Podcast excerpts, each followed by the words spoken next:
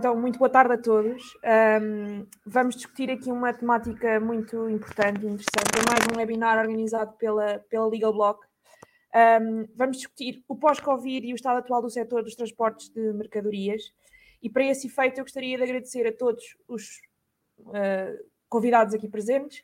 Um, gostaria de, de, de, agradecer também a todos aqueles que estão aqui a assistir a esta transmissão. vamos começar agora uma parte um bocadinho mais expositiva de cada um dos nossos convidados e no final daremos espaço para algumas perguntas, caso assim desejem. Vamos começar então por falar aqui um bocadinho com a, com a Inês Frade. A Inês é um, Key Account Manager da Global Shield Cargo Solutions e, portanto, eu passava já a palavra e sem mais demoras à Inês para ela nos falar um bocadinho sobre uh, o impacto da inflação no setor do transporte de, de mercadorias. Inês. Olá, boa tarde. Obrigada, Beatriz. Eh, obrigada a todos por estarem aqui, por nos terem convidado. Um, ela já, já adiantou, meu nome é Inês Prado, uh, eu sou aqui account na, na, Global Shield. Nós somos uma empresa que está no mercado há, é bastante recente, temos cerca de três anos, mas foi fundada, é, foi uma, é uma associação de profissionais já com muitos, muitos anos no setor nesta área do transporte terrestre de mercadorias. Nós trabalhamos as duas vertentes, temos frota própria, portanto sabemos exatamente como é, uh, como é que se vive hoje em dia quem tem uh, caminhões próprios e as suas, os custos e os impactos que isto tem na, na, nesta gestão. Temos também a vertente transitário puro, uma fatia importante da nossa faturação advém dessa área específica de negócio e, portanto, temos aqui um bocadinho das duas, das duas vertentes. Uh, eu optei uh, por fazer aqui uma apresentação, eu vou tentar que não seja muito, eu, optei por fazer uma apresentação um bocadinho mais leve, até sem muitos números, porque os números são uh, muito. Um, nós vivemos um triênio muito muito pouco comum, não é? Nós estamos habituados a ciclos económicos mais longos, de, de, oportunidades e de retração, e neste momento eu até pus aqui no meu primeiro slide esta montanha russa, que é um bocadinho aquilo que nós vivemos no último triênio, não é? Em 2020 uh, eh, o mercado fechou quase por completo com a questão do Covid, em 21 um, pareceu que iríamos começar a entrar aqui numa era de grandes oportunidades, uma vez que as pessoas estavam com muita vontade de consumir, não é? E tudo começou a mexer, começando pelo turismo e depois por aí fora. E depois, no início de 2022, com a questão do conflito, do início do conflito entre a Rússia e a Ucrânia e o, e o aumento do valor do, do combustível, um, voltámos outra vez a cair a pique, não foi a pique, eu acho, a minha opinião pessoal é que até a queda a pique está-se a verificar agora, foi aqui um bocadinho dilatada no tempo, mas começámos então a, se, a sentir todos estes impactos. Portanto, em relação ao impacto da inflação uh, no nosso setor, nós fomos dos primeiros setores a sentir logo, não é? A nossa matéria-prima foi aquela que teve maior, teve mais rápido aumento de preço e também em maior uh, quantidade. Um, isto obrigou um ajuste no preço. Nós não podemos esquecer que este mercado é muito fragmentado, tem empresas de várias dimensões e eu acho que pela primeira vez algumas uh, tentaram encontrar uma forma de fazer contas àquele que era o seu custo real e, ao, e, aproveitaram, sem desmérito desta palavra, porque é uma atitude necessária, não é? Este, este momento que estávamos a viver para ajustar uh, o seu valor de mercado ao preço de custo, aquele que era o preço de custo real um, aproveitando também o facto de finalmente algumas empresas perceberam que era impossível trabalhar sem, por exemplo, uma cláusula de gasóleo, sem trabalhar com uma atualização de preço. Portanto, num primeiro momento houve aqui uma situação benéfica que eu espero que se prolongue de um ajustar e de até de uma, de, diria até de uma forma, de uma profissionalização daquilo que é um, a análise de custos e o, e o pricing da, do nosso serviço. Neste momento estamos a verificar uma queda da procura, não é? De uma queda, as pessoas estão finalmente um, a sentir na carteira esta queda do poder de compra, com os aumentos da taxa de juro, e estamos a verificar que efetivamente a procura reduz, e ao reduzir esta procura, como em qualquer outro mercado, neste momento estamos a viver um momento de reajustamento do preço para baixo, não é? No fundo, o que é que vai acontecer no prolongar deste período? Vamos ter uma redução de margens, vamos ter uma redução do, do volume de negócios, em consequência, vamos ter uma redução da nossa capacidade financeira e vamos ter as dificuldades de acesso ao crédito, que vão ser generalizadas no mercado, mas e, e também, em consequência, uh, destes, destes três impactos anteriores. E nós não podemos esquecer que, por um lado, o banco vai emprestar mais dinheiro e a melhor preço a empresas que precisam mesmo menos dele, a verdade é, é mesmo esta, e que, por outro lado, nós vivemos, este, este é um setor muito dependente do crédito. Há um desfazamento muito grande entre aquilo que é o pagamento do meu custo e aquilo que é o recebimento da minha fatura por parte do cliente. E eu acho que isto é uma, é uma, é uma das outras coisas, a par da questão da cláusula de combustível, que era muito importante que nesta altura fosse revista. Não vou falar, alongar muito sobre esta questão, porque acho que o Dr. João terá mais a dizer, mas há países em que o, o, o, que este crédito a clientes já é legislado, ou seja, já há um período máximo e em Portugal não há, e nós não podemos continuar a trabalhar uh, com este desfazamento. Ah, em relação a estas especificidades no setor, pronto, eu já levantei aqui, um, já levantei aqui o véu a algumas delas, a volatilidade do preço de custo, a adequação e desadequação das estratégias de pricing praticadas pelas empresas, e eu sobre isto tenho aqui um, depois vou falar mais especificamente porque acho que é mesmo muito importante que esta forma de dar preço ou de, ou de validar qual é o custo da nossa operação seja revista os prazos de pagamento muito dilatados e a tal dependência do crédito e o aumento do custo do dinheiro na banca.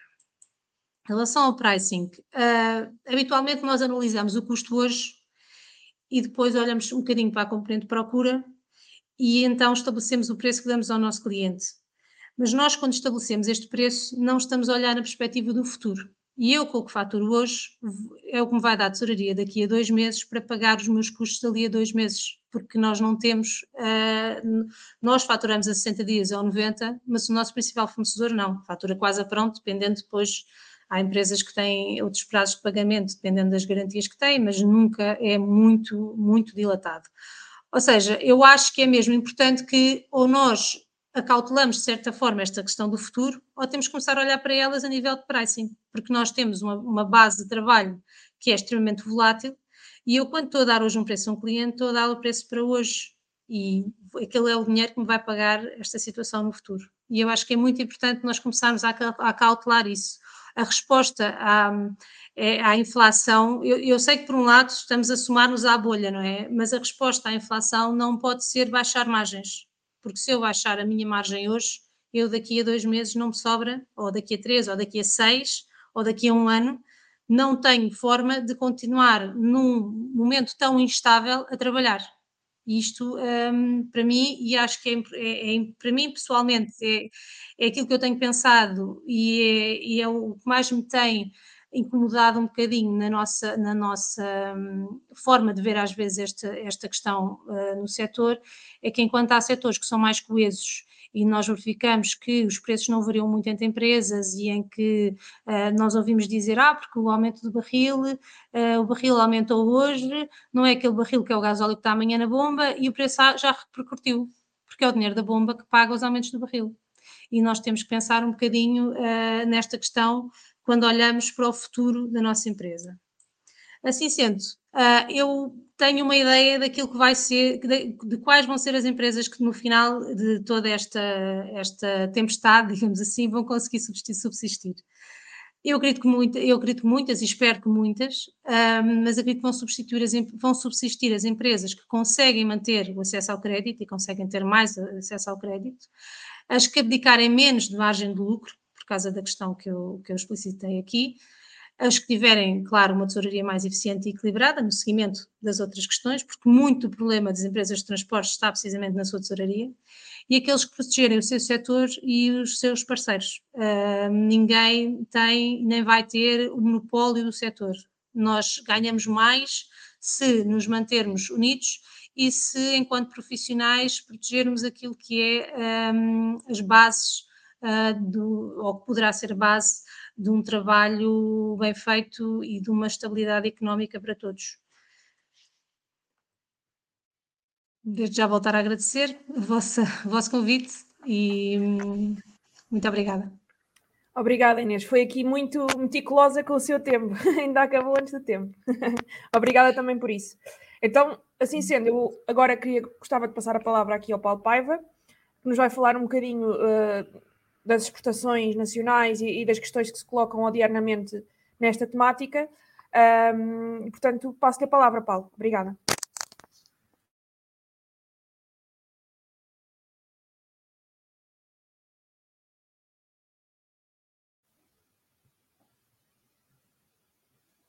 Está sem som. Som.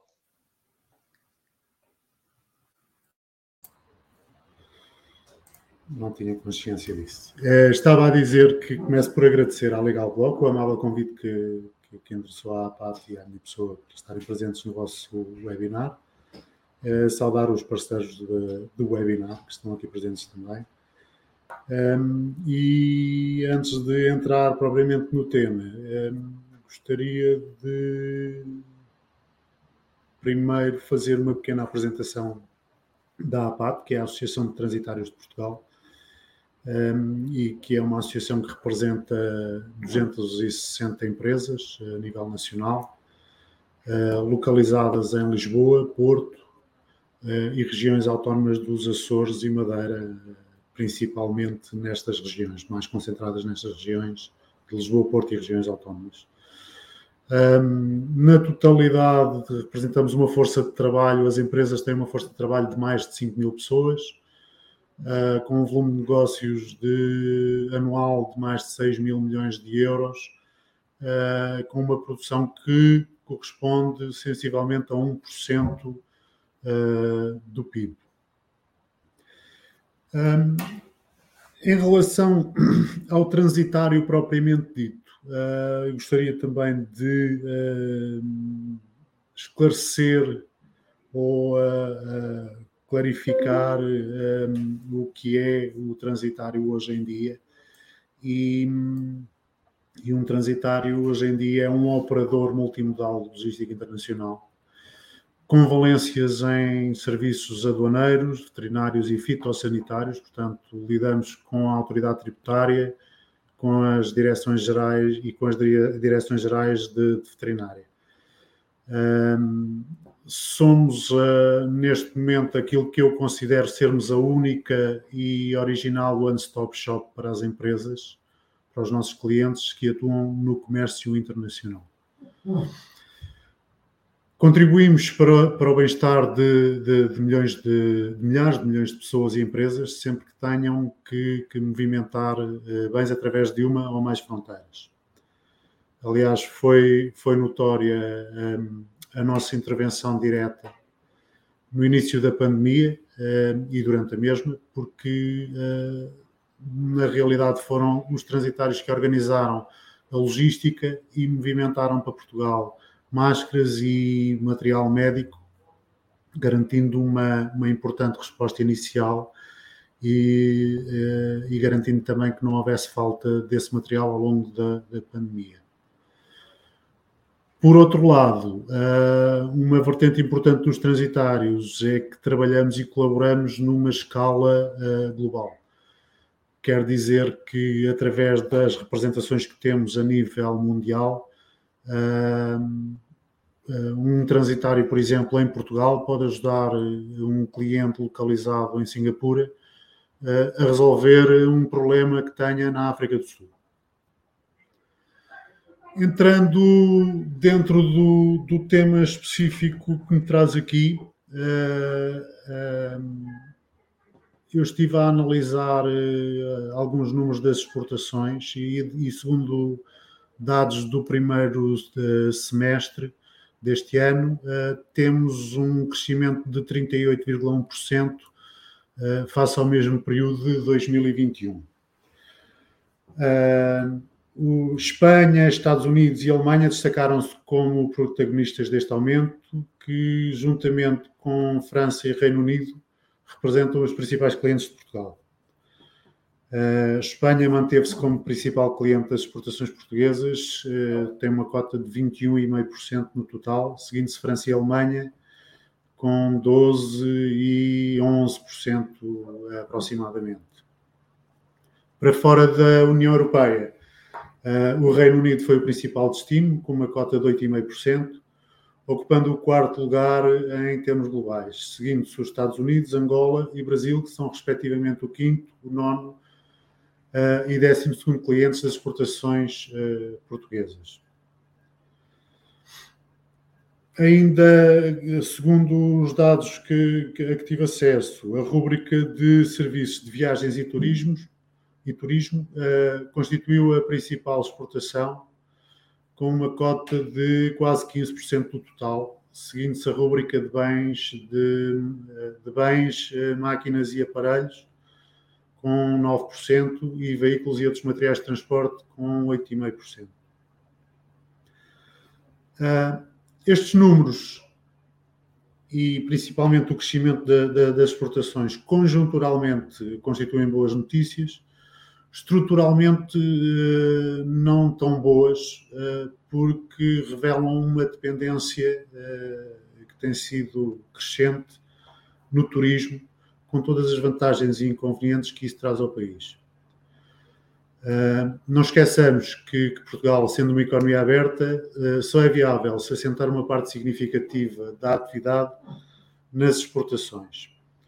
O país, por isso, não deve estar baseado só nas receitas de turismo, que aliás, quando, quando ligamos as nossas televisões, as notícias que ouvimos são sempre ou quase sempre relacionadas com uh, as receitas de turismo e com, com, com as mais-valias que o turismo traz ao país, uh, mas não nos devemos esquecer daquilo que aconteceu. Uh, é, é, óbvio que não vai acontecer todos os anos, mas com a pandemia essas receitas tiveram uma quebra abrupta e, e, e com, com os, os, prejuízos evidentes que, que isso trouxe ao país.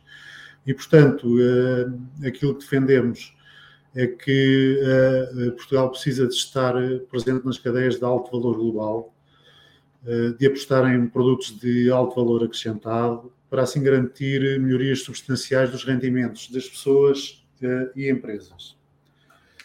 Porque não, não devemos esquecer que, se queremos melhorar as condições socioeconómicas e financeiras das pessoas, e das empresas, temos de exportar mais, mas, sobretudo, temos de vender produtos e serviços de alto valor.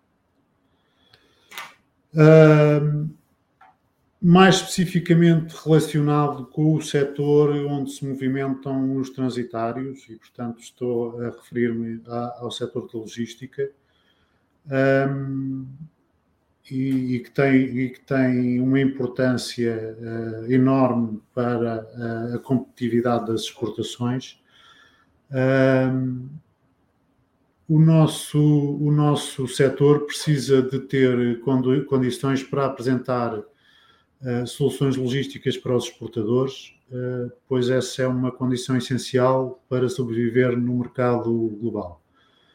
Uh, quando falo em condições, falo nas, na, na, nas condições das infraestruturas, sejam elas aeroportuárias, marítimas, e, e, ferroviárias, porque deste, de, todas, de todas as infraestruturas, estas três referi que são uh, de facto o elo mais fraco e, a, e as que carecem de, maior intervenção a nível de investimento e modernização.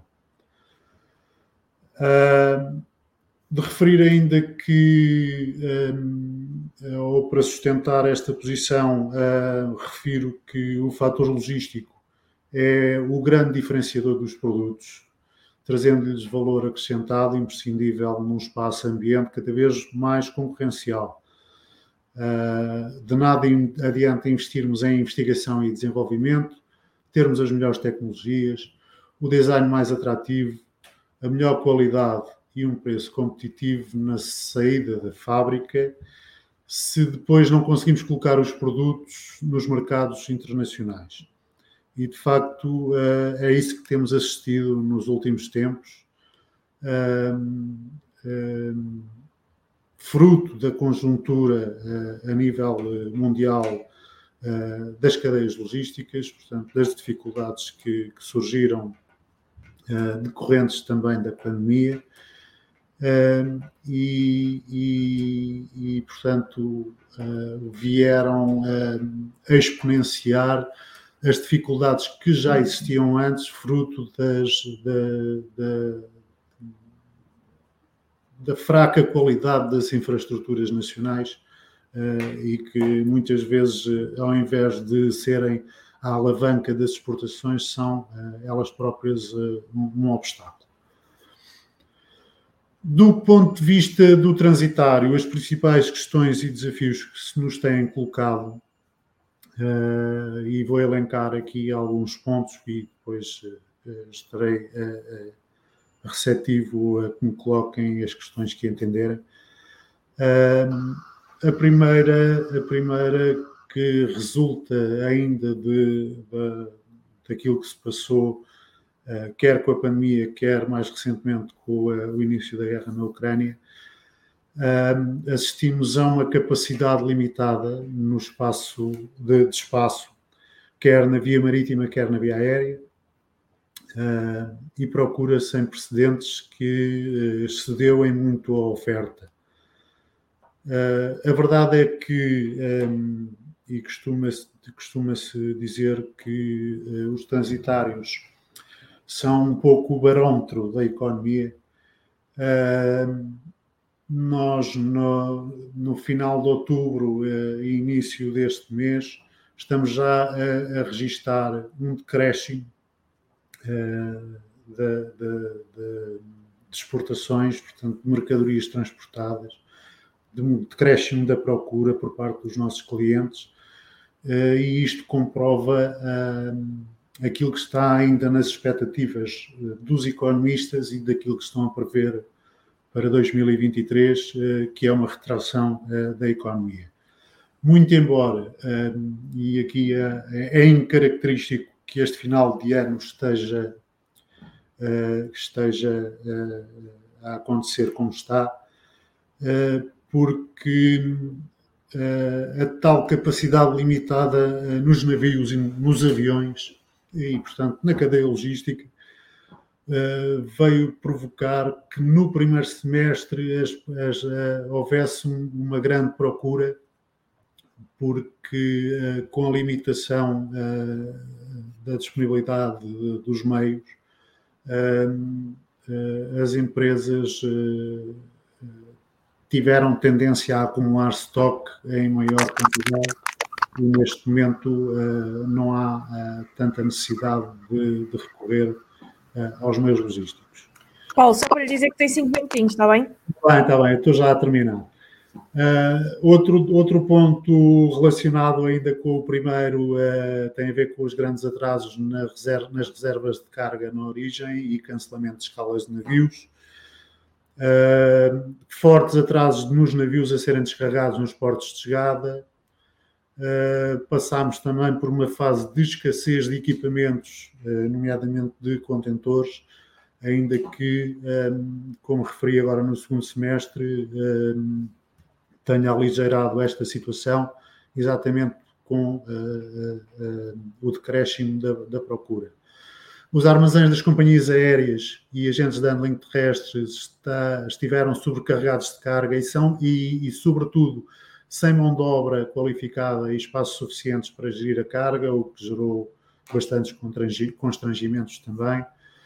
Um, o que ainda está a acontecer e que vamos continuar uh, a, a, esperar que, que, e a nossa expectativa é que, se, que assim se mantenha, os custos logísticos apresentam cotações voláteis e muito dinâmicas uh, e relacionado com isso tem a ver o facto das linhas de navegação não honrarem os contratos e, portanto, organizarem o movimento da carga marítima uh, quase praticamente ao preço do dia. Aquilo que assistimos e que, que já acontecia, por exemplo, ao nível dos passageiros, começou a acontecer também ao nível da carga. Quando eu digo ao nível dos passageiros, com as companhias aéreas que praticamente, e aqueles que, que, que adquirem bilhetes de avião, online conseguem praticamente eh, diferenças de preços diariamente. Eh, aqui as linhas de navegação eh, começaram também a, a, a aplicar esse princípio e, e torna-se muito difícil conseguir fixar preço. Outra, outra questão importante é a falta de previsibilidade nos tempos de trânsito uh, o que resulta no aumento das comunicações com todas as partes interessadas e que implica, obviamente, no aumento de carga de trabalho por remessa, um, porque um, daquilo que nós uh, temos consciência do nosso lado e sabemos que assim é nos nossos, na, nas empresas que exportam, o que costumava levar uma hora agora leva várias horas ou mesmo dias para se conseguir uh, resolver. E o assunto, uh, termino já, o assunto que está em cima da mesa neste momento e que envolve alterações estruturais nos meios de produção e, no caso da logística, nos modos de transporte, que terão de fazer importantes adaptações para reduzir impactos ambientais. Falo da descarbonização. Um, o impacto eh, grande vai ser sofrido pelo consumidor final, porque os fortes investimentos que, que, que, vão ser exigidos às empresas impactarão nos preços dos produtos nas, nas prateleiras. E pronto, eh, deixo aqui a, a, minha disponibilidade para responder às questões que tenham a, eh, a, a colocar e agradeço mais uma vez à Legal Block por me terem convidado.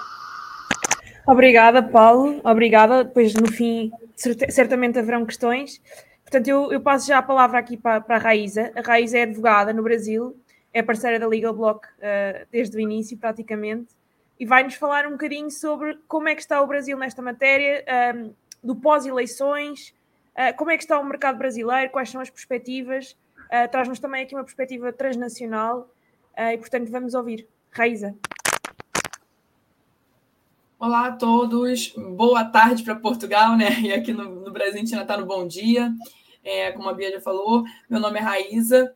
E, bom, vamos falar sobre o Brasil né, nessa perspectiva. Como eu já falei um pouquinho antes da gente começar, no Brasil as coisas estão bem confusas. Eu não sei até que ponto né, vocês conseguem acompanhar o que está acontecendo aqui no Brasil. E nós tivemos né, uma, a gente uma perspectiva muito positiva é, para o mercado é, depois do primeiro turno das eleições, eu não sei se vocês acompanharam, nós tivemos dois turnos de eleições, né? E, e nesse primeiro turno a perspectiva era bem positiva com relação à né, economia do economia do país. E no segundo turno a gente já com a eleição do candidato Luiz Inácio Lula da Silva, a gente já ficou num momento mais receoso. É, assim que, que terminaram as eleições, né, que foi divulgado que o candidato Lula tenha sido eleito, a gente teve umas manifestações nas estradas aqui no Brasil. Eu não sei se vocês chegaram a acompanhar o que aconteceu. E foi um cenário assim extremamente caótico, porque é, a, os eleitores do Bolsonaro, né, que era o outro candidato, eles não aceitaram a, a candidatura, essa eleição do Lula, que tem uma discussão se é legítima, se não é legítima. Né? É, nós temos as urnas, as, urnas, as urnas eletrônicas, e aí entra todo um questionamento sobre se teve fraude, se não teve fraude.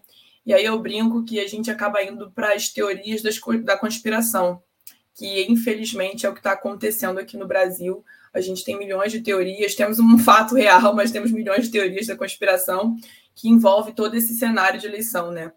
As coisas saíram um pouco do controle num nível de que é, no, no WhatsApp de todo mundo aqui tinha circulando uma imagem da Lady Gaga é, com óculos, né, uma, um, com uma roupa mais social, falando que ela era ministra, com o nome dela real, em vez de ser Lady Gaga, o nome dela de batismo, falando que ela era ministra das Relações Exteriores com a ONU e que ela estaria fazendo uma movimentação para é, anular as eleições. Para vocês verem assim, o nível que chegou o caos político e as fake news, como isso aqui está no, no Brasil acontecendo. E os eleitores do Bolsonaro começaram a divulgar aquela imagem da Lady Gaga como se realmente ela fosse uma ministra, as pessoas estavam acreditando nisso, e isso estava sendo amplamente divulgado. Então, na semana seguinte, né, assim que as eleições uh, finalizaram no domingo, na segunda-feira a gente teve um, a gente tem um país enorme que o caos estava instaurado, diversas estradas estavam bloqueadas e as notícias assim apavoravam, né? É, acabaram assim, que o Brasil faz meme com tudo, como vocês já devem saber, mas as notícias apavoraram. Era num nível de congestionamento uh, de quilômetros e ninguém sabia o que fazer porque não desbloqueavam as estradas. Pessoas estavam precisando de, de órgãos, estavam para transplante, que precisavam que, que as coisas acontecessem naquelas estradas, perderam as cirurgias, é, produtos estragaram E aí a gente teve um aumento nos preços né, das mercadorias por conta desses bloqueios das estradas. Só que nessa mesma semana que começou esse bloqueio, as coisas foram flexibilizando e aí o presidente que perdeu, né, que foi o Bolsonaro, ele se manifestou para que esses bloqueios fossem né, é, cessando. E aí as coisas começaram a estabelecer assim, um pouquinho mais de ordem né, no meio desse caos. Só que até o momento a gente ainda não está é, com nenhuma ordem no caso. Então a gente está vivendo um cenário de completa incerteza, porque após esse segundo turno é, a gente ficar aguardando aqui, a gente tem um período para o outro presidente é, assumir, que vai ser no primeiro de janeiro, mas nesse interim entre né, a eleição e o presidente de fato ele assumir, ele, a gente fica pendente de como vai ser o plano, o plano de governo dele. E ele não, o Lula, ele não falou isso. Quem, quem seriam os assessores, os ministros, ele não definiu nada, isso, nada disso é no momento pré-eleição. E realmente isso é feito no momento posterior, mas em algumas situações já tem algumas pessoas indicadas. Então a gente está vivendo um cenário tão, eh, digamos, incerto que cada manifestação que o Lula vai na televisão e fala alguma coisa de quem vai ser o ministro da Economia, nós temos uma bolsa subindo, uma bolsa despencando, e a gente está vivendo essa incerteza o tempo todo. Então, assim, cada dia, eu, eu brinco que cada dia aqui no Brasil está sendo um dia, porque a gente vive um cenário muito incerto. Todo dia, assim, a gente pode esperar qualquer coisa. Cada manifestação é um, um, uma movimentação do mercado, né? Então, o cenário que antes era positivo, agora a gente já está com uma perspectiva negativa da nossa economia e da economia, né, em geral do Brasil, em questão de impostos. A gente também está com uma inflação absurda, só que essa inflação aqui no Brasil é muito mascarada, né? Não é uma inflação real não, não é como vocês né, conseguem ter acesso real ao que está acontecendo no país. Aqui a gente é, as pessoas vão na televisão e falam que, que a inflação é, tem um índice, mas na prática, quem é o cidadão que vive no dia a dia vê que é completamente diferente. Não tem um dia aqui, né? Eu tive a oportunidade de viver quase três anos em Portugal e eu sabia como era ir no, no mercado em Portugal. Eu passei lá quase os três anos comprando as coisas pelo mesmo preço. Então, eu consigo ver na prática como a gente tem essa, essa diferença aqui no Brasil. De você ir num, num, num, dia no mercado, se você for daqui a uma semana, os preços vão ser completamente diferentes. Né? Então, assim, realmente a inflação aqui está num nível é, bem caótico. Só que essas coisas não são muito passadas né, para frente, porque a gente vive num país muito grande, cuja maior parte da população é uma população muito pobre e analfabeta não necessariamente é analfabeto aquela pessoa que de fato não frequentou a escola, apesar de a gente ter muita, muita parte da sociedade nesse tipo, mas são analfabetos fun funcionais, que a gente chama, né?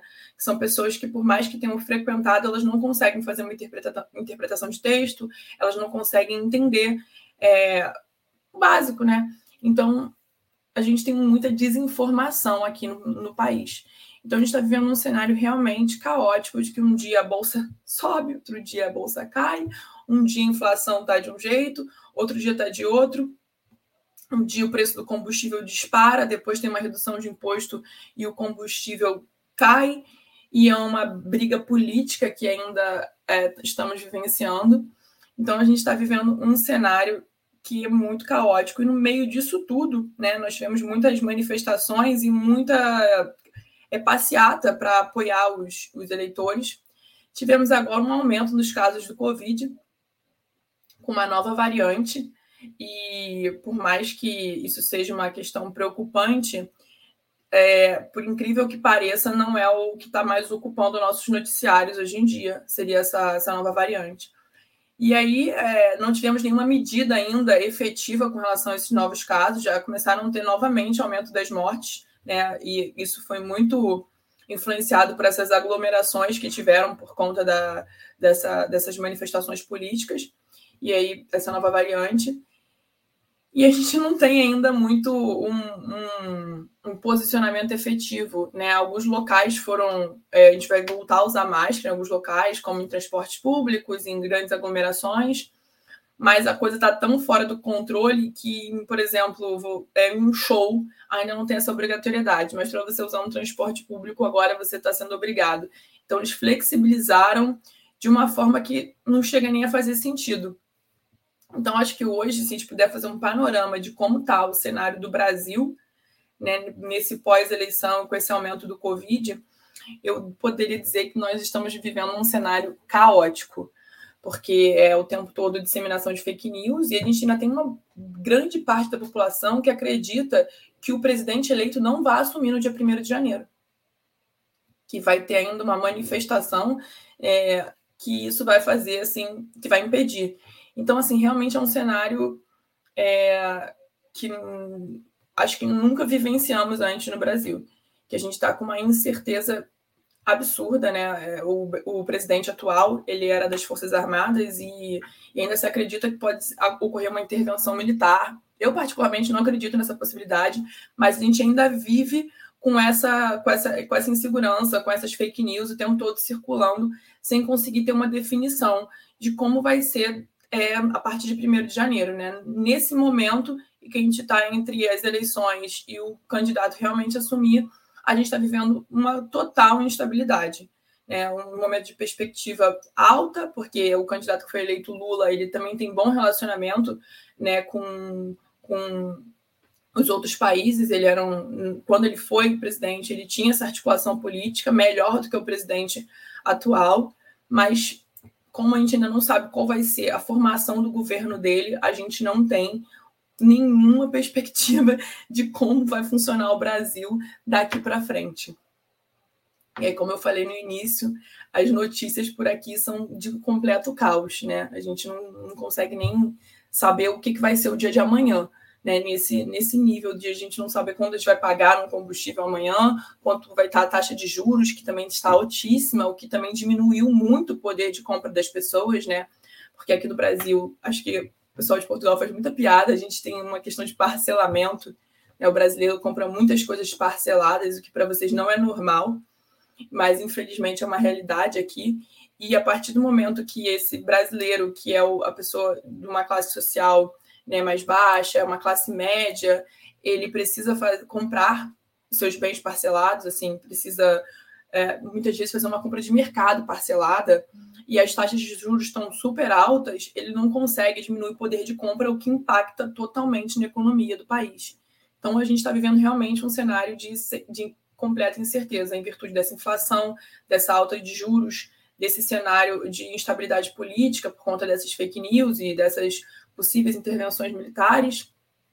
O judiciário aqui também é muito influenciado pelas, pela, pela política, então a gente também fica sem saber o que esperar por conta dessa, dessa política influenciar diretamente no, no poder judiciário, o que né, não deveria acontecer, mas de fato acontece na prática. Então, realmente é um cenário de completa incerteza e instabilidade. Ok, obrigada, Raíza. Um, antes, antes de continuarmos, queria só deixar aqui um aviso a quem nos está a assistir através do Facebook. Podem ter alguns problemas um, com a transmissão. Se assim for, podem perfeitamente ir ver esta transmissão também no YouTube, que está em direto. Uh, feito este aviso, uh, vamos passar agora a palavra ao João, João Correia. O João é advogado e sócio na Legal Block e vai-nos falar aqui um bocadinho sobre um, como prevenir o incumprimento uh, que certamente poderá vir um, destas questões que temos estado a falar até agora. João, passo a palavra. Bem, uh, muito boa tarde a todos e a todas nos estão a ouvir. Uh, a minha temática é um bocadinho transversal e eu acho que quando este webinar foi pensado, foi muito pensado também porque uh, nós na Legal Block temos um acompanhamento muito forte e transversal de todos, de todos os mercados, mas no fundo também do setor industrial, do setor industrial que precisa dos transportes, do setor industrial que exporta e que precisa também muito dos transitários e do setor industrial um, que exporta muito também para outras latitudes, como o Brasil e, sobretudo, os países de, de expressão portuguesa. A, a, a, temática que me foi dada, eu acho que o título até poderia ser alterado. Uh, deveria ser o aumento certo do incumprimento e a importância da prevenção. Uh, porquê? E porquê que eu digo isto? Eu vou começar por analisar uh, o cenário de incumprimento que neste momento é certo, Uh, e depois passarei para uma fase mais de prevenção, também um bocadinho no sentido daquilo que a Inês Frade falou e abordando um bocadinho os problemas que o Paulo uh, falou. Problemas esses, quer queiramos, quer não, vão também abranger o Brasil, sendo que o Brasil, uh, e acho que não, não, não, vou cometer, não vou dizer nada que qualquer um de nós já não saiba, por regra, o Brasil tende a inflacionar todas estas reações que nós assistimos na economia e na sociedade e na política e em todo esse lado. Uh, saiu, saiu já este mês um relatório da, da, da Iberinform relativamente ao, ao panorama do setor dos transportes rodoviários de mercadorias e daqui vamos cingir ao tema do webinar. Uh, sem prejuízo de uh, verificarmos que ele depois se liga muito também com determinadas partes do, do, dos transitários. 41% das empresas uh, neste, neste mercado uh, têm até 10 anos de antiguidade, portanto, por regra, são empresas muito novas. Aliás, acho que também é o caso da, da Global Shield, sendo que 25% foram constituídas nos últimos 5 anos e 9% das empresas que estão atualmente no mercado foram constituídas no último ano. Ou seja, estamos a falar em empresas que nasceram no seguimento do Covid, ou, ou ainda durante o Covid. Uh, sendo que neste momento uh, este relatório identifica que 42% dessas empresas têm um risco uh, elevado ou máximo de incumprimento. Nós estamos a falar, e isto é importante que se saiba, nós estamos a falar de quase metade de um setor. E isto é potencialmente perigoso. Potencialmente perigoso para o próprio setor em si, mas, sobretudo, para quem está a montante e a jusante. Porquê? Porque isto vai significar uh, uma, uma, uma, pescadinha de rabo na boca, como nós costumamos dizer, e que vai afetar uh, todo, todo, todo o corredor, todo o mercado uh, na sua forma de atuação. Uh, 58% destas empresas estão localizadas nos, nos dois grandes centros citadinos portugueses, portanto Lisboa e Porto, sendo que é um mercado extremamente pulverizado. 98% destas empresas são micro ou pequenas empresas. Estamos a falar muitas vezes de uma empresa, de empresas que têm um, dois, três caminhões no máximo empresas muitas vezes com uma base familiar, onde muitas vezes é pai e filho a conduzirem o mesmo caminhão. Apesar de tudo, em 2021 foi um setor que cresceu cerca de 3% em relação aos níveis pré-pandémicos, portanto, cresceu 3% relativamente àquilo que era o volume de negócios em, em 2019, e que, curiosamente, também em 2021 eh, baixou os prazos médios de pagamento a fornecedores, Uh, anteriormente era 77, portanto em 2020 era de 77 dias e passou para 73 dias. Um, e o prazo médio de recebimento por parte dos clientes passou de 95 para 89 dias. E, e, e eu aqui quero dizer o quê? Nem sempre o recebimento por parte das, deste, deste setor é imediato. Aliás, a mais das vezes é prolongado no tempo, o que implica, como também como disse a Inês, a Inês Frade, o que implica aqui uma gestão e, e, e uma previsibilidade que é necessário estas empresas terem. Obviamente que isto é muito complicado e muito difícil quando nós temos uma, uma, um setor tão atomizado e com empresas tão pequenas. Uh, quanto ao aumento certo do incumprimento, uh, eu trago-vos aqui um, um, um, relatório que está, foi publicado ontem ao final do dia no site, no, no site do governo, uh, nos indicadores de atividade, de, de atividade económica, portanto é dia 29, que basicamente aquilo que demonstra é aquilo que nós todos sentimos e aquilo que nós todos já antevemos, que é quedas acentuadas nos, nos, nos, principais indicadores de clima e de sentimento económico ao longo do último ano e, e, e que sem dúvida terão um impacto uh, uh, naquilo que é a economia. Nós podemos ver isso no indicador de clima económico do INE, Uh, nos, nos, indicadores coincidentes da atividade económica, que também têm vindo a baixar significativamente, uh, e depois no, no, próprio indicador de sentimento, quer em Portugal, quer na zona euro. Aquilo que eu tenho visto ao longo dos últimos, dos últimos anos é que ele começa a baixar na Europa e depois Portugal rapidamente acompanha, acompanha, acompanha esse sentimento, uh, apesar de tudo e apesar de muitas vezes o próprio poder político tentar aliviar ou, ou não dar muita importância, a verdade é que esse, é que esse sentimento vai, vai, vai começando a existir. E nós não nos podemos esquecer que este aumento é certo porque nós temos elevados fatores de instabilidade. Portanto, nós temos, desde logo, a guerra na Ucrânia, que se mantém, uh, que não tarda muito, fará um ano, e que, e que, e que se prevê, ou que tudo indica que se mantenha. Temos recentes tensões na China, uh, com, com, com, manifestações por causa da, da, questão do Covid, mas também com uma classe média que começa a brotar e que começa a ter outro tipo de reivindicações. Nós estamos a assistir a tensões geopolíticas uh, muito, muito elevadas, muito elevadas e muito preocupantes.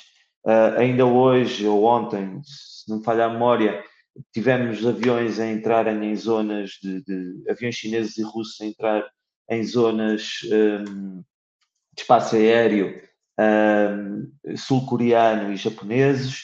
Um, temos exercícios militares conjuntos também nessa zona do, do, da Ásia-Pacífico. Temos este problema na Europa e estas tensões na Europa. Temos a tensão, que para nós, europeus, é muito importante, de países como a Hungria e a Sérvia, uh, no seu quase que encostar-se uh, à Rússia. Temos também uma instabilidade financeira que começa a dar-nos algum sentimento de nos fazer lembrar 2007 e 2008. Neste momento, por exemplo, o crédito suíço é um fator, ou pode ser um fator de instabilidade, já para não falar também do, do inverno desolador das criptomoedas. Temos a questão da inflação e da perda de poder de compra. Uh, saíram esta manhã, e eu tive a oportunidade de o ver, um, o, o, o, indicador estatístico do INE, estimativa rápida, aponta uh, uma inflação de 9,9% para o mês de novembro em Portugal. Uh, estamos a assistir a um, a, um, a um, período inflacionário como nunca visto, sendo que no período homólogo, ou seja, relativamente a novembro de 2021, estamos a falar uh, de uma subida de quase 25%. Uh, isto, quer queiramos, quer não, vai ter um impacto significativo, seja na, nas pessoas singulares, seja nas pessoas coletivas e muito concretamente neste mercado. Uh, esse impacto inflacionário já se, está, já se está a sentir muito fortemente no, no aumento dos custos dos, dos, bens de primeira necessidade, e eu aqui não estou a falar apenas no, no, nos géneros alimentícios, estou a falar também na energia, por exemplo. E atenção que a energia tem um impacto significativo naquilo que é a produção industrial do nosso país. Muitas empresas, uh, muitos dos nossos clientes, por exemplo, têm sérios custos em matéria de gás e energia elétrica. Temos também um aumento da insegurança alimentar e da pobreza, e, e, é assim, neste mercado em concreto, transporte rodoviário de mercadorias, a, a diminuição do consumo alimentar e a pobreza vão gerar menos consumo, que por sua vez gera menos necessidade de, do, do, transporte rodoviário. E isto é, lá está a tal pescadinha de rabo na boca que vai acontecer. Temos também motivos de incerteza política, temos as eleições nos Estados Unidos aí, aí à porta e, e, e vamos ter mais, mais, mais uma disputa da liderança por parte de, de, da extrema-direita, extrema de uma entidade que nós relacionamos à extrema-direita, e muito à semelhança daquilo que aconteceu no Brasil entre Bolsonaro e Lula da Silva. Uh, estamos a viver um período de polarização que necessariamente vai ter reflexos na, na, naquilo que é a economia. Depois temos também este quadro pós-Covid, que, uh, como o Paulo Paiva dizia bem, e eu, e eu assino por baixo, que é uh, interrupções nas cadeias de fornecimento que ainda não estão totalmente uh, ultrapassadas e depois os elevados preços das commodities, muitos deles daí resultantes, outros nem por isso, mas os elevados preços na, na, nas commodities que estão a ter um impacto também nos, nos mercados que se servem normalmente, seja como produto acabado, seja como matéria-prima também do transporte rodoviário de, de mercadorias. E, portanto, aqui chegamos à parte da prevenção, que é sabendo nós que de certeza existirá uh, uh, um incumprimento, que esse incumprimento será muito forte, o que é que as empresas do, do, do setor dos transportes rodoviários de mercadorias e, na generalidade, a maioria das empresas de qualquer setor, qualquer setor poderão fazer? Bem, desde logo, como dizia a Inês, ter uma, uma, uma gestão preditiva, ou seja, pá, começarem a olhar para os dados que têm, eventualmente para os dados históricos que têm dos períodos de há 10 anos, porque eu acho que vai ser algo muito similar, com exceção da parte inflacionária, mas vai ser algo muito similar. Começarem a aprender a tratar Big Data e Business Intelligence, adotar ferramentas de Business Intelligence, e, portanto, fazerem esta relação com os, com os dados e os dados históricos, começarem a utilizar software e modulação para melhorarem a sua atividade e reduzirem os seus custos uh, e fazerem uma análise muito séria, muito séria dos custos e dos proveitos que têm.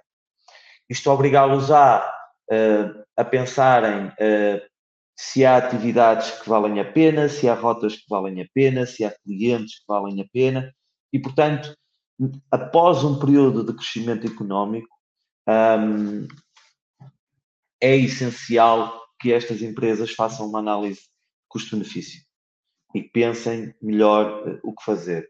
E o que é que elas podem fazer? Epá, podem melhorar, podem fazer melhorias em termos de gestão de clientes, uh, reduzir, um, reduzir prejuízo com, com recurso à tomada de decisões fortes, fortes. Um, provavelmente haverá muita coisa que podem fazer para, para melhorar um, algum, algumas gorduras adicionais que foram adquirindo ao longo destes anos. Devem, sobretudo, incrementar as suas vendas. E eu aqui corroboro muito aquilo que a Inês Frade disse, de estarem muito atentas ao, ao, ao, pricing. É, aliás, uma das atividades uh, que deve ser feita. E pensarem muito bem uh, quais são as áreas de negócio, quais são os clientes que são mais positivos e aqueles que são mais negativos. E, eventualmente, cortar nas gorduras passa também por aí. João, tens 5 minutos, está bem? Obrigado. Depois, eh, devem também apostar na criação de estratégias diferenciadas. Mesmo dentro deste setor, há a possibilidade de criar estratégias diferenciadas. E aqui, eh, eu gostei de ouvir o Paulo falar da questão dos custos energéticos, porque isto pode ser uma área onde as empresas podem apostar começam a existir alternativas no mercado. Depois devem também gerir melhor aquilo que é a oferta e a procura, um, ehm, equilibrar uh, a sua estrutura de custos àquilo que é a procura uh, e, portanto, novamente cortar nas gorduras e depois fazer melhorias na organização e na estrutura. Uh, essas melhorias passam por um, melhorias na parte, por exemplo, de organização de rotas, de organização de turnos, organização laboral, organização de quadros de pessoal, uh, pensar nos FSS, pensar nisso tudo. Por último, e para terminar, dizer que também é essencial que uh, estas empresas passem a ter uma gestão preventiva daquilo que é o incumprimento dos clientes. E nós aqui, aquilo que nós aconselhamos é, e sempre será isto, que é ter um modelo padrão de atuação. Nós temos muitas empresas que hoje em dia têm, têm CRMs e têm programas de contabilidade que já, já têm, já, já dão alertas, já, já alertam para o risco de crédito. É essencial que esse padrão esteja definido e é essencial que ele seja conhecido de todos os colaboradores. E é essencial que essa atuação ocorra de forma ágil, rápida e padronizada para que os colaboradores que trabalham nesta área saibam concretamente o que fazer, em que prazo fazer, como atuar como agir, seja na fase pré-contenciosa, seja na fase contenciosa. Porque a, frase, a fase pré-contenciosa prepara muito daquilo que é a fase uh, contenciosa, nomeadamente a atuação com a recolha de, de, de, de títulos executivos, a celebração de acordos escritos, por aí fora. É essencial fazerem um controle mais apertado do crédito. Uh, e eu aqui chamo também, eu já estou a repetir um bocadinho aquilo que foi a sugestão da Inês Frade, mas, mas sem dúvida apertar esse controle de crédito, baixar prazos, reduzir prazos. Uh, não podem ser as empresas a conceder e a dar crédito a outras empresas. O risco é demasiado alto para que isso aconteça. Têm de estar sempre muito atentas uh, à análise dos indicadores económico-financeiros também dos seus clientes, um, no sentido de perceber se há aqui alguns motivos que eu já vou enunciar que podem ser sinal de alarme e sempre, sempre que uma empresa não se sinta confortável ou acha que a situação está a escalar para um nível que pode gerar um incumprimento grave, deve solicitar garantias. Quem não deve, não teme, e se essas empresas não temem uh, uh, dar essas garantias, é sinal que vão querer cumprir. e, portanto, estes indicadores, esta análise destes indicadores a que as empresas têm de estar, têm de estar muito atentas, são, sobretudo, a concentração que, que as empresas, seus clientes, fazem em determinados clientes. Por exemplo, a nossa cliente só tem um ou dois clientes, está muito concentrada, o que significa que se perder um cliente, muito provavelmente vai-se abaixo. A questão dos prejuízos consecutivos acumulados ao longo dos anos. A empresa não é capaz de gerar cash flows e de gerar uh, uh, dinheiro para investir. A questão do, endividamento bancário, uh, saber até que ponto é que a empresa está demasiado exposta ao endividamento bancário. O próprio endividamento de curto prazo pode ser um indicador para nos dizer o estado atual da empresa. O a empresa começar a ter uma mora nos pagamentos, ou seja, estar definido, por exemplo, um período de 60 dias e a empresa 60 dias para o pagamento de uma fatura e, e, e de repente passam 70, 80, 90 dias e a empresa ainda não pagou. Uh, isto é preciso estar atento a este sinal. E depois também uma coisa que hoje em dia é muito feita, que é o aumento de reclamações uh, online, por exemplo, ou nos comentários no, nas redes sociais relativamente a uma determinada empresa. Tudo isto contribuirá para prevenir e diminuir aquilo que é o, o, o, são os indicadores do incumprimento dos clientes.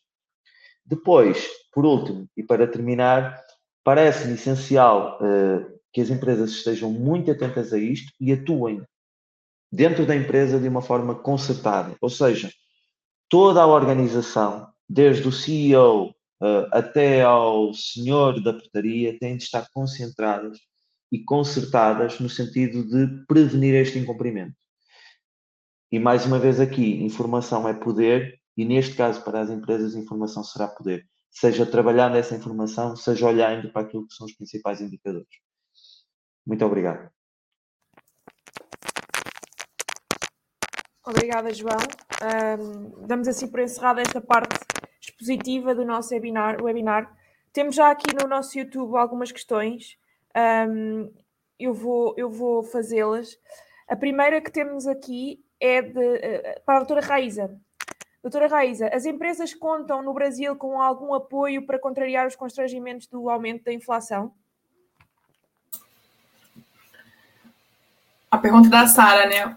Oi, Sara, tudo bem? Boa tarde. Infelizmente, as empresas são as que acabam sofrendo mais.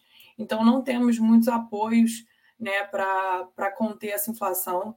Né? O atual presidente, ele até é um pouco pró-empresário, mas o presidente que vai assumir, ele é mais focado né, na classe trabalhadora. Então, realmente, a, as empresas não, não contam com nenhum apoio e acabam transferindo né, esse impacto da, da inflação para o consumidor. Então, realmente, não, não temos muita, nenhum incentivo. Né? Acaba que toda, toda a população sofre com isso sejam os trabalhadores, sejam os empresários. É, deixa-me já agora complementar aqui a questão, fazendo outra também, que é um, não há nenhum apoio, quando, quando, nós fazemos aqui a questão dos apoios às empresas, um, também relativamente à questão da energia, como o João falou, ou, ou à questão, neste caso, do, do, combustível, não, não há mesmo nada nesta, nestas áreas também, nem perspectiva de haver com o novo governo, se de facto acontecer que ele tome posse a 1 de janeiro. Pois, então, com relação ao novo governo, a perspectiva é assim, é, é bem menor do que com o atual governo, por conta dele focar mais na classe trabalhadora, né? E o atual governo ele ser mais é, pró-empresário, digamos assim. Mas não temos esse, esse tipo de incentivo aqui, né? Os incentivos eles são bem limitados. A gente até tem algum incentivo com relação à energia, dependendo do tipo de produção de energia, mas é tudo muito limitado. É, vou dar um exemplo com relação à questão da energia. Aqui no Brasil, a gente não tem essa facilidade de escolher quem vai fornecer o serviço para a gente, como vocês têm em Portugal. Do, por exemplo, é, vocês conseguem decidir quem vai fornecer energia para a casa de vocês, quem vai fornecer o gás, esse tipo de serviço. Aqui no Brasil, a gente não, não tem essa possibilidade.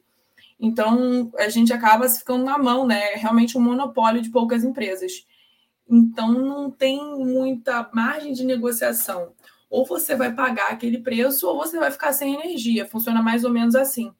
É, a gente está começando a caminhar para abrir mais essa questão com relação né, a esses serviços essenciais, mas ainda não é uma realidade. Pronto, então, obrigada, Raiz. Eu vou aproveitar e vou também fazer uma questão que está relacionada, que é aqui da Catarina Carvalho.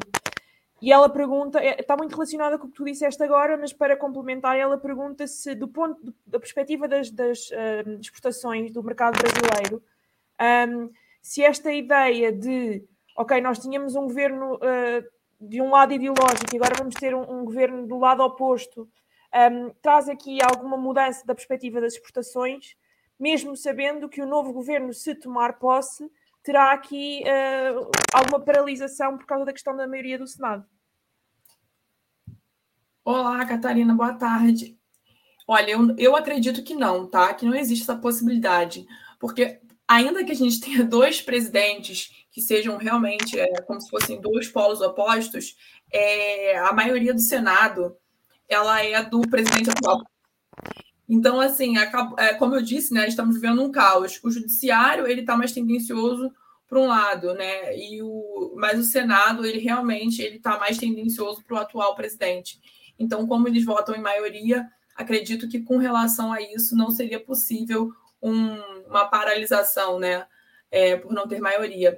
E também acredito que não seja do interesse do, do, do presidente eleito que tenha alguma paralisação com relação às exportações que eu acredito que ele pode realmente começar a aumentar né, o, as taxas, é, os impostos e, e, transformar, criar dificuldades, mas a questão de uma, uma questão de paralisação eu acho que não seria viável, assim, acho que é incabível.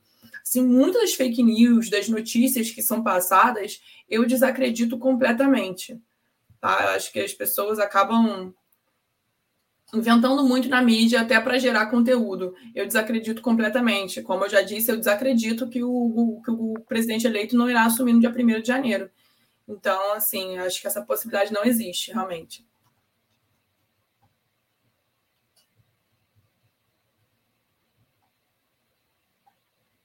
Estava sem som. Temos aqui, uma, temos aqui uma questão para a Inês Frade.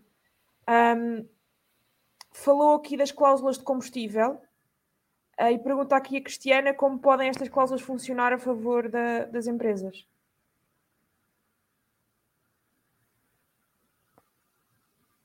Som também. Uh, então, Cristiana, as cláusulas de combustível são afetas ao valor do, do transporte. Um, é feito uma, um cálculo de qual uh, o, o, montante de, de, custo que chegamos à conclusão, qual o valor que seria uh, ao combustível. Há uns anos atrás eram 33%, eu acho que agora está esse o ponto de equilíbrio é um bocadinho inferior, e depois nesse, nesse é feita a medição do custo do combustível no momento presente, ou seja, no momento que eu vou faturar, e ele é atualizado o preço de acordo com essa, essa fórmula. Uh, nós lá na GS temos cláusula de combustível com, diria que 80% dos nossos, dos nossos clientes, da nossa fatia maior de faturação, e todos, todos têm, têm fórmulas diferentes que acaba sempre por, por dar um equilíbrio. Normalmente o cliente e o fornecedor, o cliente e a empresa ou o transportador acordam um, uma taxa, uma fórmula de cálculo e também uma fonte. Por exemplo, há clientes que eu trabalho no mercado nacional, cuja fonte é uma fonte um, de, que tem o preço do, do gasóleo em Portugal, há clientes com quem eu trabalho com a média europeia.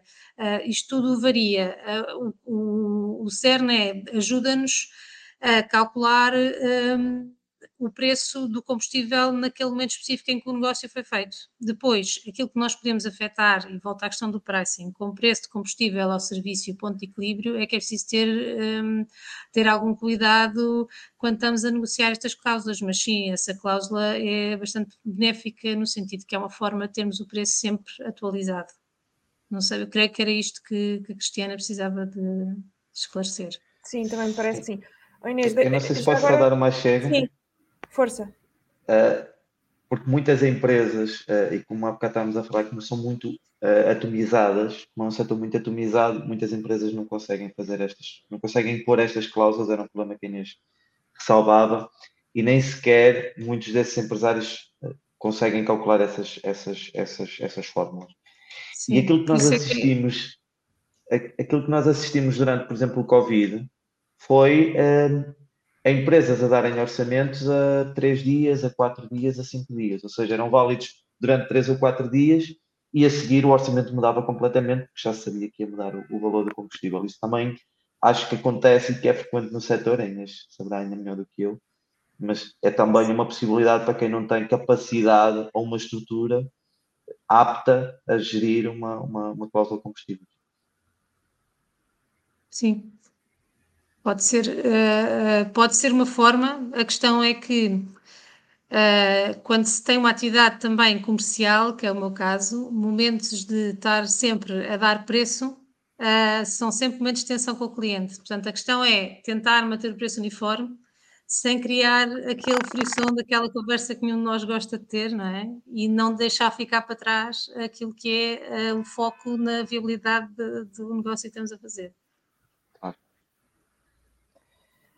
Temos agora então aqui posso uma. Sim, posso sim. Falar, força, Paulo, força, força. Porque uh, uh, essa questão que o João mencionou da, da, da volatilidade e do imediatismo dos preços não tem só a ver com, com, o aumento do combustível, porque tem a ver precisamente da, da altura da pandemia, uh, em que havia menor disponibilidade de meios também, inclusive a caminhões, e, e, portanto isso fazia com que os preços oscilassem muito. Aliás, nós ainda hoje, a empresa onde eu trabalho, trabalha a carga aérea, um, e temos companhias aéreas que nos dão preços hoje com validade até terça-feira da semana que vem. Portanto, ainda se mantém assim essa, esse, esse imediatismo e, e, e que eu mencionei quando, Sim, eh, eu queria só. É, é, é, essa questão que, que, que, está a referir é importante. Há momentos específicos da nossa atividade em que o, o, a questão do gasóleo é, passa para segundo plano. Há momentos em que efetivamente a, escassez de. ou a escassez de, de mercadorias ou a escassez de, de viaturas, neste caso ou no nosso caso, tem também um impacto muito grande na questão do preço. Verdade. Paulo, tenho aqui uma pergunta para si, um, que, do Márcio, que diz como espera que as empresas associadas respondam à, infla à inflação e ao incumprimento de que falámos aqui? A inflação e ao incumprimento esperado. Um, é assim, do, do, ponto de vista da, da, do incumprimento, um, eu penso que a generalidade dos associados já adotam algumas das medidas preventivas que o João mencionou aqui. E passa mesmo por isso, eh, porque eh, não tanto como no transporte rodoviário, porque tem eh, uma, uma, um leque alargado de intervenientes e são muitas, mais que muitas as empresas a atuar no mercado e, portanto, torna o mercado mais incerto uh, e que obriga a, a, que algumas empresas assumam posturas comerciais agressivas em relação a, prazo, a prazos de pagamento e a preços uh, com margens esmagadas. Uh, no, na, na atividade dos transitários, aquilo que se assistiu nos últimos anos foi uh, até uma inversão dessa, dessa situação. Porque, como havia ou tem havido escassez de meios, e acredito que agora as coisas, apesar de haver menor procura a nível da, da, das empresas exportadoras, as companhias estão a ajustar também retirando meios do mercado. ainda há pouco tempo Uh, a semana passada surgiu a notícia de dois armadores que já retiraram cerca de 15% dos navios que tinham em circulação, retiraram, uh, encostaram os navios, chamemos assim. E, portanto, aquilo que tem, que tem acontecido no mercado, do, do no mercado uh, mais da, da, da, carga marítima e da carga aérea é uma, uma maior relevância do lado da oferta, o que significa que quando abordamos os nossos clientes, eles já estão mentalizados de que ou cumprem aquelas condições ou não têm serviço. e foi isso que tem, que tem acontecido nos últimos dois anos, que acredito que agora vai inverter um bocadinho, uh, e que, portanto, uh, deve ser dada cada vez mais relevância precisamente à, à parte preventiva da, da, do incumprimento. Não, a, a, a, pergunta, embora mencione que seja, possa ser uma causa uh, direta da inflação, não, eu não entendo assim, entendo mais mesmo é uh, do, do haver um desequilíbrio agora, de, a partir de agora e durante, se calhar, uma grande parte do, do ano de 2023, um desequilíbrio entre a oferta e a procura e que esse desequilíbrio venha a pender uh, o poder negocial novamente para o lado da, da procura e, portanto, aí uh, corremos o risco, o tal risco de usar, por exemplo, uh, prazos de pagamento como, como armas negociais e armas comerciais, uhum. o que é uhum. profundamente errado. Claro. E aproveito, aproveito que, que, que, está aqui, que está aqui a, a responder às perguntas e vou-lhe fazer outra que também está no YouTube que diz: devido aos elevados custos e atualizações constantes do valor do BAF, o que recomendaria para a redução de custos no que respeita a transportes de mercadorias para as ilhas? Essa é uma pergunta muito específica. Devo pois é, pois é.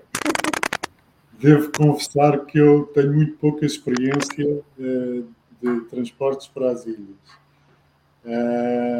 Mas a, resposta óbvia será uh, trabalharem com um transitário. Uh, se não tiverem capacidade negocial com a, com a companhia marítima, uh, com certeza que poderão tentar fazer um contrato de médio e longo prazo com um transitário que venha a obviar o impacto que tenha o, o BAF, neste caso o BAF tem, é, é relacionado com, com, o combustível também. Uh, e, e, a recomendação é essa, é trabalhar, é tentar negociar uh, a médio e longo prazo com, com o transitário. Obrigada, de facto é uma questão muito específica. Um, agora temos aqui uma série de questões para o João Correia. Eu vou começar pela questão uh, da Fátima Rebelo, que nos pergunta: poderá ser uma das soluções passar a forma de pagamento para pronto pagamento como forma de prevenir o incumprimento atendendo à atual situação, ou isso colocaria risco a pequena empresa?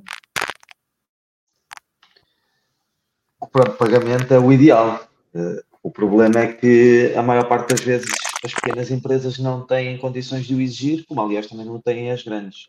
Aquilo que uh, as empresas têm de ter é uma forte capacidade de tesouraria no sentido de esperar dois ou três meses pelo recebimento e depois terem essa política preditiva um, dos, dos, dos proveitos que terão. Não é fácil, não é fácil negociar cláusulas de plano de pagamento, porque isto também, sobretudo neste setor, uh, tem um problema, que é um problema concorrencial. Quando as, as empresas tentam uh, baixar uh, os prazos de pagamento, por regra, aparecem concorrentes a protelar esses prazos. E isso às vezes pode ser um fator decisivo para, para algumas áreas de negócio, para algumas indústrias, por exemplo. E portanto não é fácil. É, isto depois gera aqui uma, uma, uma, uma, questão que existe neste setor e existem muitos outros, mas neste setor é uma coisa por demais evidente, que é uma questão de, de concorrência desleal entre quem cumpre a legislação e quem não cumpre, entre quem entre quem cumpre o, CCT com, com, os trabalhadores e com isso tem mais custos e os que não cumprem, uh, entre quem cumpre a legislação genericamente e quem não cumpre e com isso tem mais custos que os outros. E, portanto, há toda aqui, toda uma matéria de concorrência desleal que eu diria, sem uma intervenção legislativa forte, uh, inviabiliza que, que, a forma de pagamento, uh, ser a pronto pagamento, praticamente é, é impossível neste momento. Certo. Um, então temos aqui outra questão que é da Vera, a Vera Lopes. Para as empresas que já têm um grau de endividamento grande por parte dos seus clientes, como devem agir a partir de agora? Baixá-lo. Imediatamente. E o quanto antes. Ou seja, as empresas que neste momento tenham uma situação de, de exposição aos clientes, aquilo que têm de fazer é rapidamente baixar essa exposição.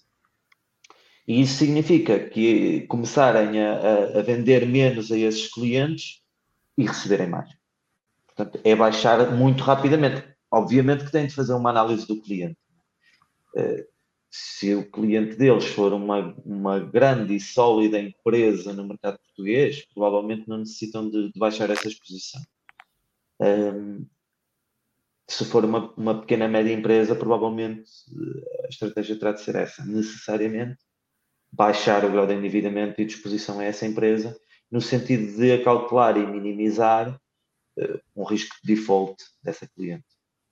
Certo, e, no âmbito dessa questão temos também outra, uh, que vem um bocadinho nessa sequência, que é saber que quando, que é da, da, Fátima Costa, quando as empresas de facto estão com esse nível de endividamento, endividamento tão grande, um, que estão num, num, ponto em que já não conseguem uh, negociar, como é que podem evitar uh, irem para uma insolvência ou para um PER ou, ou qualquer um desses regimes?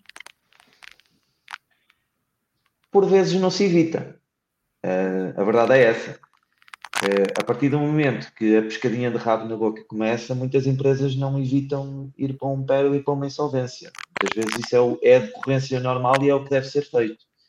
Uh, por exemplo, uma empresa que esteja numa situação de, de estrangulamento de tesouraria ou de pagamentos ou económico ou financeiro, genericamente, que já tenha tentado implementar medidas ou que esteja com dificuldades em, em implementar medidas, aquilo que deve fazer necessariamente é ou avançar com o procedimento CIREV, uh, que é uma que agora já não se chama CIREV, chama-se RER, RE, que é um procedimento de revitalização fora do, do tribunal, ou avançar mesmo com um PER e fazer um plano de reestruturação uh, que lhe permita tomar as medidas que são necessárias e essenciais uh, para se meter novamente no rumo certo.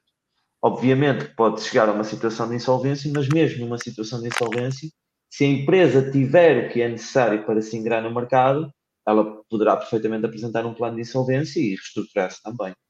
Portanto, eu não diria que eu não diria que elas devem evitar isso. Eu diria que pode ser algo a pensar e a ponderar, eh, conjuntamente com os departamentos legais, no sentido de serem até as medidas aconselháveis para se protegerem de credores para evitarem cortes abruptos no fornecimento um, de bens essenciais e, portanto, se calhar até é a solução. Era o que eu diria. Okay.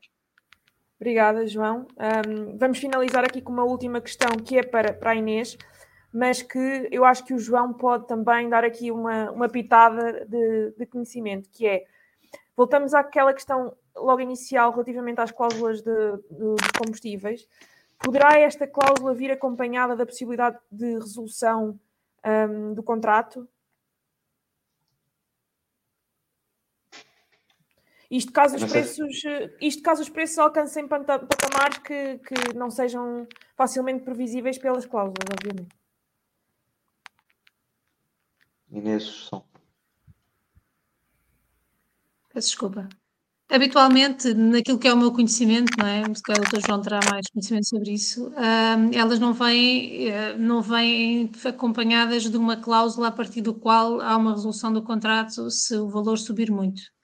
O que acontece é que um, eu acho que se chegar a, um, a, uma situação em que a diferença é tanta, será feito provavelmente uma renegociação do contrato se as duas partes sentirem essa necessidade. Portanto, à partida, quando nós temos clientes que são nossos parceiros de negócio no dia a dia, que temos um contrato, que chegamos a um ponto em que conseguimos ter com eles esta, esta conversa e estipular esta cláusula e aprová-la, também há essa situação de parceria contínua em que, se isto chegar a uma fase um, que já seja completamente irreal aquilo que foi taxado a nível de, a nível de cláusula de combustível, um, poderá-se efetivamente haver uma renegociação.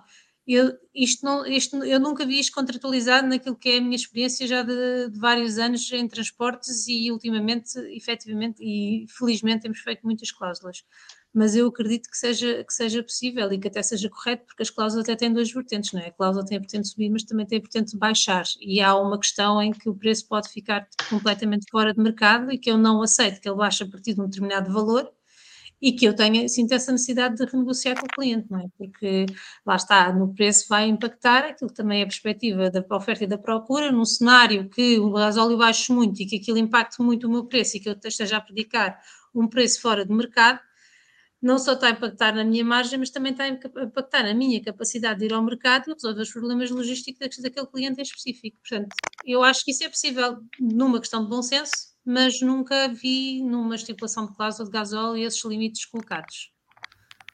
Não sei se o Dr. João se calhar consegue Sim. uma visão mais Aliás, essa, essa é a possibilidade que eu até diria que é mais corrente, não é? Uh, entre, entre, entre as empresas.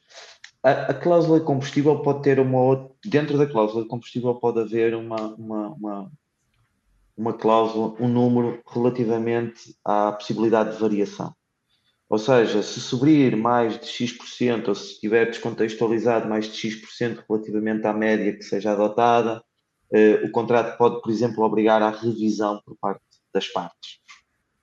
Eu aqui não, eu aqui não diria possibilidade de resolução contratual por um motivo porque no direito, pelo menos no direito português, e acho que também é assim no direito brasileiro, uh, procura-se a salvaguarda, da, da, a salvaguarda da, da, da, realidade contratual e a manutenção dos contratos. Portanto, eu acho aceitável a existência de uma cláusula que, perante determinada variação que as partes considerem como inaceitável, o que comporta uh, preços inaceitáveis, uh, haja uma modificação dessa cláusula. A resolução, e aqui eh, estamos numa, numa parte mais, mais, mais técnico-jurídica, a resolução ou a denúncia do contrato por parte de uma das partes, eh, eu só antevejo se a cláusula de combustível não prever essa obrigatoriedade de, de diálogo eh, para, para, para a fórmula, que torna o contrato incomportável, só a vejo em na base da alteração de circunstâncias e, portanto, que tornam um contrato excessivamente oneroso para uma das partes eh, e, portanto, por aí, eventualmente, eu, eu consideraria a possibilidade de resolução contratual nesse caso e caso ela não seja dirimida pela cláusula de combustível. 90% das vezes acontece aquilo que a Inês diz, ou seja, as partes sentam-se e renegociam a, a cláusula, renegociam valores e o problema fica resolvido, porque senão também entramos numa área de, onde a concorrência depois acaba por superar e o contrato não é renovado e, e a empresa pouco a pouco vai definhar em matéria. Bom, não temos mais perguntas. Não sei se alguns convidados querem deixar um comentário final, alguma, alguma consideração. Não? Então, resta-me agradecer a todos. Obrigada pela vossa presença. Um, mais um, um webinar organizado pela Legal Block. Um, queria agradecer também a quem esteve aqui a ver-nos durante esta hora e vinte e qualquer coisa. Para quem não esteve, este, este vídeo vai estar disponível nas nossas redes sociais e também no nosso YouTube. E queria-vos dizer também para ficarem atentos, porque brevemente vamos ter novidades relativamente aos webinars da Legal Block que vão continuar. Um, e portanto, fiquem atentos às nossas redes sociais que nós vamos voltar com, com mais um webinar brevemente. Obrigada a todos mais uma vez e até à próxima. Muito obrigada. Obrigado. Obrigado. Até à próxima. Obrigado.